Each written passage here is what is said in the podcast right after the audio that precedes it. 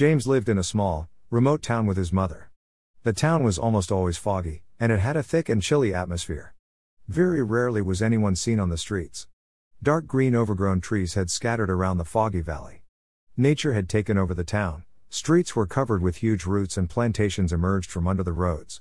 Once, which was a bridge, over a fast flowing river, had turned into a broken bridge which was taken over by the river. James' mother was stressed because of the condition of the town and wanted it to become beautiful again like it was before the earthquake. She would like to live in a peaceful and beautiful environment.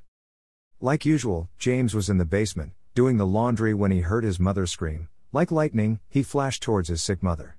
His mother was in the living room knitting a sweater. James's mother told him that she heard the door open. James swiftly went up to the door and it was locked. He called out to his mother telling her it was locked but she did not reply. He slowly walked towards his mother calling for her. He found her on the floor with her face front, down facing the wooden floor. Nothing could have prepared him for what he saw. Blood surrounded her face. James yelled and banged the walls, scratched the wooden floor with rage surging through his body. Hours went by, but he still sat next to his mother crying over her dead body. The next day, James dug a grave for his mother in his backyard and made a promise to himself to adopt his mother's dream of improving the town. He invited his neighbors over for the first time in forever, and asked them to help him build the town like it was once. With everyone on the same page, James and his fellow neighbors started to work together and make the town a better place. They broke the old bridge and constructed a new one. They cut down the extra vegetation which covered the roads. They removed the old, empty, and filthy huts which were scattered around the area.